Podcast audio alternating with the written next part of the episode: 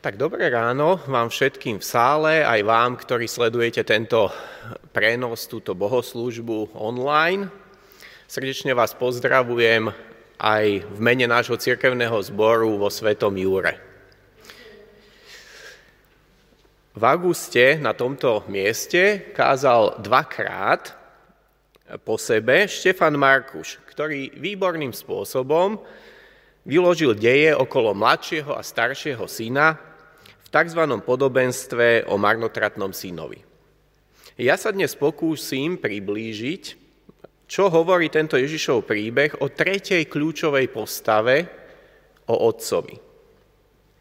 Keby sme počúvali Ježišove slova v tomto podobenstve prvý raz, zrejme by sme povedali, že áno, Ježiš hovorí o stratenom hriešnikovi, ktorý sa našiel. A teda Celý tento príbeh má nabádať tých veľkých hriešnikov k pokániu. Preto aj tradične nazývame túto časť písma podobenstvom o marnotratnom synovi. To je najzákladnejšia rovina nášho textu. No keď vnímame kontext, a teda aj začiatok 15. kapitoly Lukášovho Evanielia, tak vidíme druhú rovinu. Približovali sa k nemu mýtnici a hriešnici, aby ho počúvali, farizei a zákonníci však reptali, tento prijíma hriešnikov a jedáva s nimi. Teda tú druhú rovinu tvorí starší brat, v ktorom sa môžu spoznať tí farizei a zákonníci a v dnešnej dobe aplikačne typologicky starší bratia, teda možno tí nerebeli, poctivci, perfekcionisti, Tí, ktorí celý čas zostávajú v otcovom dome. Možno dietky církvy. No ja sa dnes zameriam na tretiu rovinu. Pozriem sa na toto podobenstvo podobenstiev ako na posolstvo o milosrdnom a láskavom otcovi. Kvôli zrozumiteľnosti a jasnosti budem zväčša používať termíny otcovstvo a synovstvo, ktoré sú v texte uvedené, No myslím si, že vlastne všetko je pre tú našu dnešnú dobu prenosné aj na paralelné termíny materstvo a v úvodzovkách cérovstvo. Tým chcem povedať, že toto nie je iba kázeň o mužoch a pre mužov. Poďme sa pozrieť na ten náš text. Mali by ste na obrazovke vidieť text e, toho podobenstva, Vôbec nevadí, ak teraz neviete to prečítať celé, pretože možno je to drobným písmom. Išlo mi o to, aby ste videli, kde sú tie žlté a červené slova. A teda, že v tom texte sa slovo otec nachádza 14 krát a slovo syn, ktorý, ktoré hovorí o oboch synoch, iba 10 krát. A možno si všímajte, kde sú tie červené slova. Na začiatku, potom viac ich je v strede a potom na konci. Slovo otec sa vyskytuje postupne v štyroch situáciách. Na začiatku ako ten, ktorý je oslovený a rozdeluje majetok. Ďalej v myšlienkach mladšieho syna, keď sa ten nachádza na dne. Potom tretia situácia v stretnutí s mladším synom, no a napokon v stretnutí so starším synom. Otcová prítomnosť a konanie jednoducho prestupuje celým tým príbehom. Brat Markuš spomínal Rembrandtov obráz Návrat marnotratného syna. Keď si ho pozorne pozrieme, tak detailne, nakoniec prídeme na to, že aj centrálnou postavou tejto malby je otec a nie syn. Prejdeme teraz spolu tie štyri situácie, v ktorých nachádzame otca a niečo si o nich povieme. Teda na začiatku je otec akoby v úzadí. Istý človek mal dvoch synov, mladší z nich povedal otcovi, otec daj mi podiel z majetku, ktorý mi patrí a otec im majetok rozdelil. Synova nehorázna prozba o rozdelenie dedictva počas života otca. A otcova pokojná a pokorná reakcia, uvoľňujúca syna ku slobode ísť vlastnou cestou. Už z podstaty žiadosti samotnej je zrejme, že mladší syn ešte nie je pripravený na reálny samostatný život. No otec ho nedrží v putách. Je mu jasné, že to zrejme bude tvrdá životná lekcia pre jeho syna. A množstvo bezcenných nocí pre neho samotného. No napriek tomu otvára svoje ruky, dvere svojho domu i svojej pokladnice. Prvým znakom odcovstva z nášho príbehu je zrelosť a porozumenie tomu, že mladý človek si po výchove v detstve musí už ďalej nájsť tú cestu sám. Treba mu nechať slobodu ísť aj za cenu životných omylov a faciek. V druhej situácii vidíme, čo sa udeje, keď je mladší syn na dne. Na čo a koho si vtedy spomenie? No na otca a na domov. Vstúpil do seba a povedal si, koľko nádenníkov môjho otca má chleba nazvíš a ja tu hyniem od hladu, vstanem, pôjdem k svojmu otcovi a poviem mu, otec, zrešil som proti nebu aj proti tebe, nie som viac hoden volať sa tvojim synom. Príjmi ma ako jedného zo svojich nádenníkov, stal teda a šiel k svojmu otcovi. Otec, otec, otec, otec. Rodič, rodič, rodič, rodič. Čo sa deje v srdci marnotratného syna v okamihoch strádania, ak bola jeho výchova dobrá a láskyplná? No chce ísť domov k otcovi. Otec je v tejto časti príbehu reálne neprítomný. On sa zrejme doma trápi kvôli synovi. Nevie, či ho ešte uvidí, nevie, či žije, nevie, ako sa má, nevie, či sa vráti. No to dobré otcovstvo, materstvo, rodičovstvo žije v synovi, cére, aj vo fázach života, keď sa rodičom zdá, či to všetko vôbec malo zmysel. A my, rodičia tínedžerov, či už aj dospelých detí, ktoré sa nám teraz dajú byť stratené, jednoducho žijeme vo viere, že aj v srdciach tých našich detí ktoré sme sa snažili vychovať vo viere, láske, nádeji, sú zasiaté slova, obrazy, postoje, objatia a že sa raz aj vďaka ním vrátia domov k Otcovi s veľkým O. A samozrejme sa modlíme aj za všetkých stratených, aby v Bohu uvideli láskavého a milosrdného Otca. Prišli k nemu s prozbou o odpustenie, a vstúpili na oslavu pripravenú aj pre nich. Tretia časť podobenstva je vyvrcholením. Ešte bol ďaleko, keď ho otec badal. Zľutoval sa nad ním, pribehol k nemu, hodil sa mu okolo krku a vyboskával ho. Syn mu povedal, otec, zrešil som proti nebu i proti tebe, nie som viac hoden volať sa tvojim synom. Ale otec povedal svojim sluhom, Prineste rýchlo najkrajšie rúcho a oblečte ho, dajte mu prsten na ruku, obuv na nohy, privedte vykrmené tela a zabite ho, jedzme a radujme sa, lebo tento môj syn bol mŕtvý a ožil, bol stratený a našiel sa. Otec uvidí syna a rozpozná ho, keď je ešte ďaleko. Má ľútosť, beží naproti nemu, hodí sa mu okolo krku a vyboskáva ho. Pamätám si, keď som prišiel domov z nejakej služobnej cesty, keď boli naše deti ešte malé, hneď ako ma zbadali v bráne, stalo sa presne to, čo urobil ten otec. Bežali radosne celou silou naproti mne, hodili sa mi do náručia a vykríkli radostné tatino.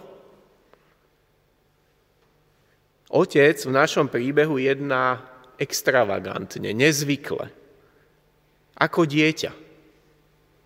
Dáva nabok konvencie, to, čo sa má, čo sa očakáva. To, čo urobí navonok, je odrazom jeho vnútra plného lásky, milosrdenstva, vzťahovosti. Netvári sa urazene.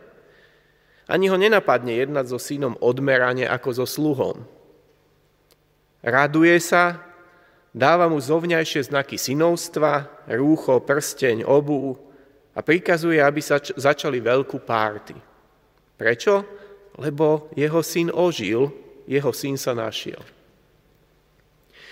Kenneth Bailey hovorí, akokoľvek mohol byť otec v danej dobe na Strednom východe vnútorne šťastný, že vidí opäť svojho syna, žiaden starší, rešpektovaný muž, vlastník pánstva, by sa nezneúctil takým nedôstojným spôsobom, aby bežal pozdraviť syna.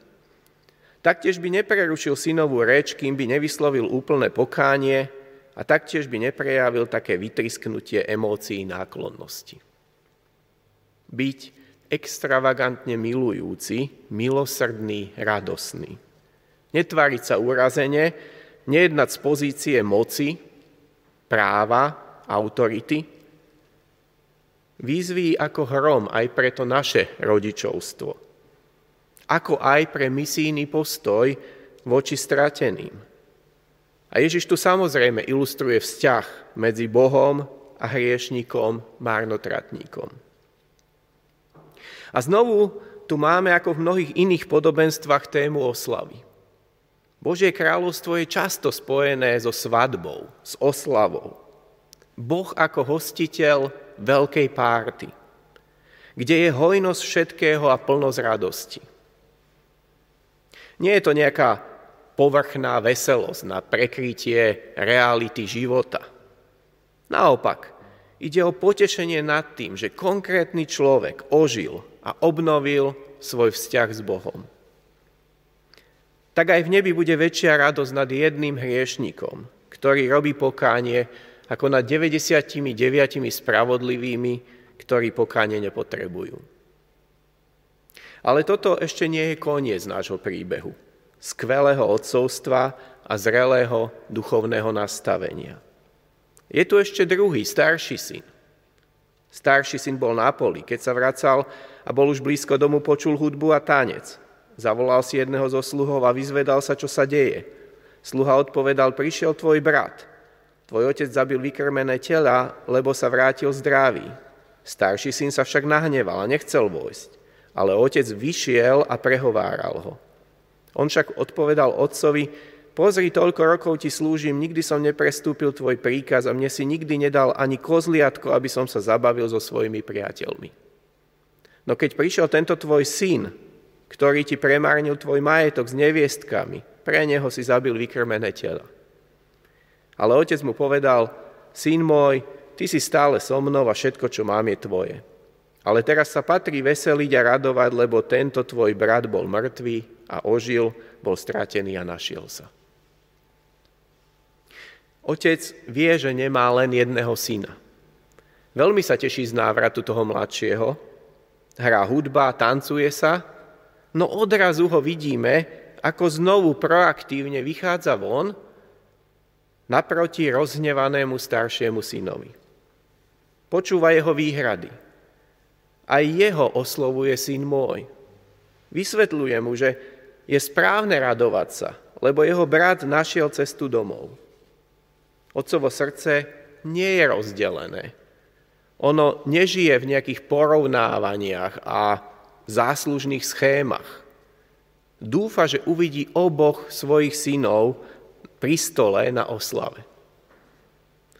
Ježiš predostiera obraz vzťahu otca k staršiemu bratovi ako vzťah Boha otca k farizejom a zákonníkom. Otec jedná milosrdne a lásky plne so všetkými svojimi deťmi – aj tými marnotratnými hriešnikmi, aj tými samospravodlivými dogmatikmi. Ježiš teda rozprávaním tejto záverečnej časti príbehu paradoxne pozýva k stolu s hriešnikmi a mýtnikmi tých, ktorí ho kritizujú za to, že jedáva s hriešnikmi a mýtnikmi, teda náboženskú elitu. Možno sa aj vy pýtate, keď skúmate vlastný život, som viac podobný tomu mladšiemu synovi alebo tomu staršiemu synovi? Aj my vo Svetom Jure sa teraz venujeme práve tejto téme. Henry Nowen, autor knihy Návrat marnotratného syna, nakoniec prekvapením zistil, že sa nechce celý život stotožňovať so starším či mladším synom. Píše, Dlho som žil v hlbokom presvedčení, že môjim definitívnym povolaním je návrat do domu môjho otca. Stalo ma to veľa duchovnej práce presvedčiť staršieho i mladšieho syna v sebe samom, aby sa obrátili a prijali otcovú vítajúcu lásku. V skutočnosti sa stále vraciam, a to v nejednej oblasti. Ale čím bližšie prichádzam domov, tým jasnejšie si uvedomujem, že nad pozvaním k návratu zaznieva ešte aj iné pozvanie – je to pozvanie stať sa vítajúcim otcom, ktorý pozýva na oslavu. Teraz vidím, že ruky, ktoré odpúšťajú, utešujú, uzdravujú a ponúkajú slávnostnú hostinu, musia byť moje vlastné ruky. No, ale ako sa stať zrelým, milosrdným, láskyplným, tým, ktorý bude brať bremeno zodpovednosti na svoje plecia? Ako žiť život skutočného odpustenia, ako dávať deťom slobodu a čakať doma, kým sa vrátia. Noven píše, nemôžeme navždy zostať deťmi. Nemôžeme stále iba ukazovať na svojho otca ako na ospravedlnenie svojho života. Musíme nájsť odvahu, aby sme vystreli svoje ruky v požehnaní a prijali s najväčším milosrdenstvom svoje deti, bez ohľadu na to, čo voči nám cítia alebo ako o nás rozmýšľajú. Viem, že toto je radikálna vízia. Chápem, že mnohí z nás nemali alebo nemajú dobré príklady vo svojich otcoch či mamách. Uvedomujem si, že do istej miery sa stále oprávnene vraciame do roli jedného z dvoch synov. A hovoríme vedome či nevedome Bohu, ja sa vlastne až tak nechcem transformovať do role nejakého duchovného otca či mamy pretože tá latka je vysoko. Ale ani sa nepokúsiť smerovať k osobnej a duchovnej zrelosti, k posveteniu, k tomu, aby sme boli ako Ježiš, nie je pre skutočného nasledovníka Krista vlastne možnosťou. Čítali sme dnes aj text z Jánovho Evanielia, v ktorom sa krásne odzrkadluje jednota otca a syna. Dospieť ako syn do zrelosti otca, ako dcéra do zrelosti matky, do obrazu otca z nášho podobenstva. Nielen zostárnuť, ale sa stať duchovným rodičom tak pre svoje deti, ako aj pre všetkých stratených a marnotratných, samospravodlivých a náboženských. Skúsme teraz na záver sledovať dve veci náraz. Položte si pred seba svoje ruky dláňami nahor, pozrite sa na ne a zároveň skúste sledovať aj Rembrandtov obraz. Jeho úplným centrom sú otcové ruky. Sú však akoby odlišné. Tá ľavá ruka, dotýkajúca sa synovho pleca, pôsobí mocne, Prsty sú roztiahnuté a zakrývajú z časti rameno a chrbát. Palec akoby trochu tlačil. Tá ruka je pevná a jemná súčasne. Pravá ruka je iná, nepritláča. Je jemná, mekká, nežná. Prsty sú blízko seba a majú taký elegantný vzhľad. Ruka pokojne spočíva na synovom chrbte. Chce pohľadiť a poskytnúť útechu je to akoby ruka matky. Otec na obraze nie je iba vznešený patriarcha. Je v ňom aj to nežné, jemné, ako, akoby materinské. Dotýka sa syna mužskou i ženskou rukou. Posilňuje a utešuje. Akoby mužskosť a ženskosť, otcovstvo i materstvo boli prítomné v obraze otcových rúk. Mne sa zdá, že je to krásny obraz toho, že tak synovia ako aj céry. Môžeme byť stratenými, ako mladší či starší súrodenci. No otázkou je, či sme ochotní nechať sa prijať, nechať sa nájsť a potom premieňať na duchovných otcov a duchovné matky. Chcem, aby moje ruky neboli iba ustarostenými pracovnými nástrojmi, rukami syna či céry, ale rukami, ktoré privinú nasledovnú generáciu synov a dcer, vnúčiek a vnúkov? Chcem, aby moje ruky boli žehnajúcimi a prizývajúcimi na oslavu? Halelúja! Ujal sa kráľovstva Pán náš Boh vševládny. Radujme sa, veselme sa, vzdávajme mu slávu, že prišla svadba Baránkova a manželka jeho sa pripravila a smela sa obliecť do skvúceho a čistého kmentu. Amen. Mali by ste tiež ešte na obrazovkách vidieť posledný slajd. A to sú také dve otázky pre večernú diskusiu, na ktorú vás aj týmto pozývam. Mala by byť, myslím, o 6. večer a budeme teda sa snažiť diskutovať o dnešnej kázni. Ďakujem.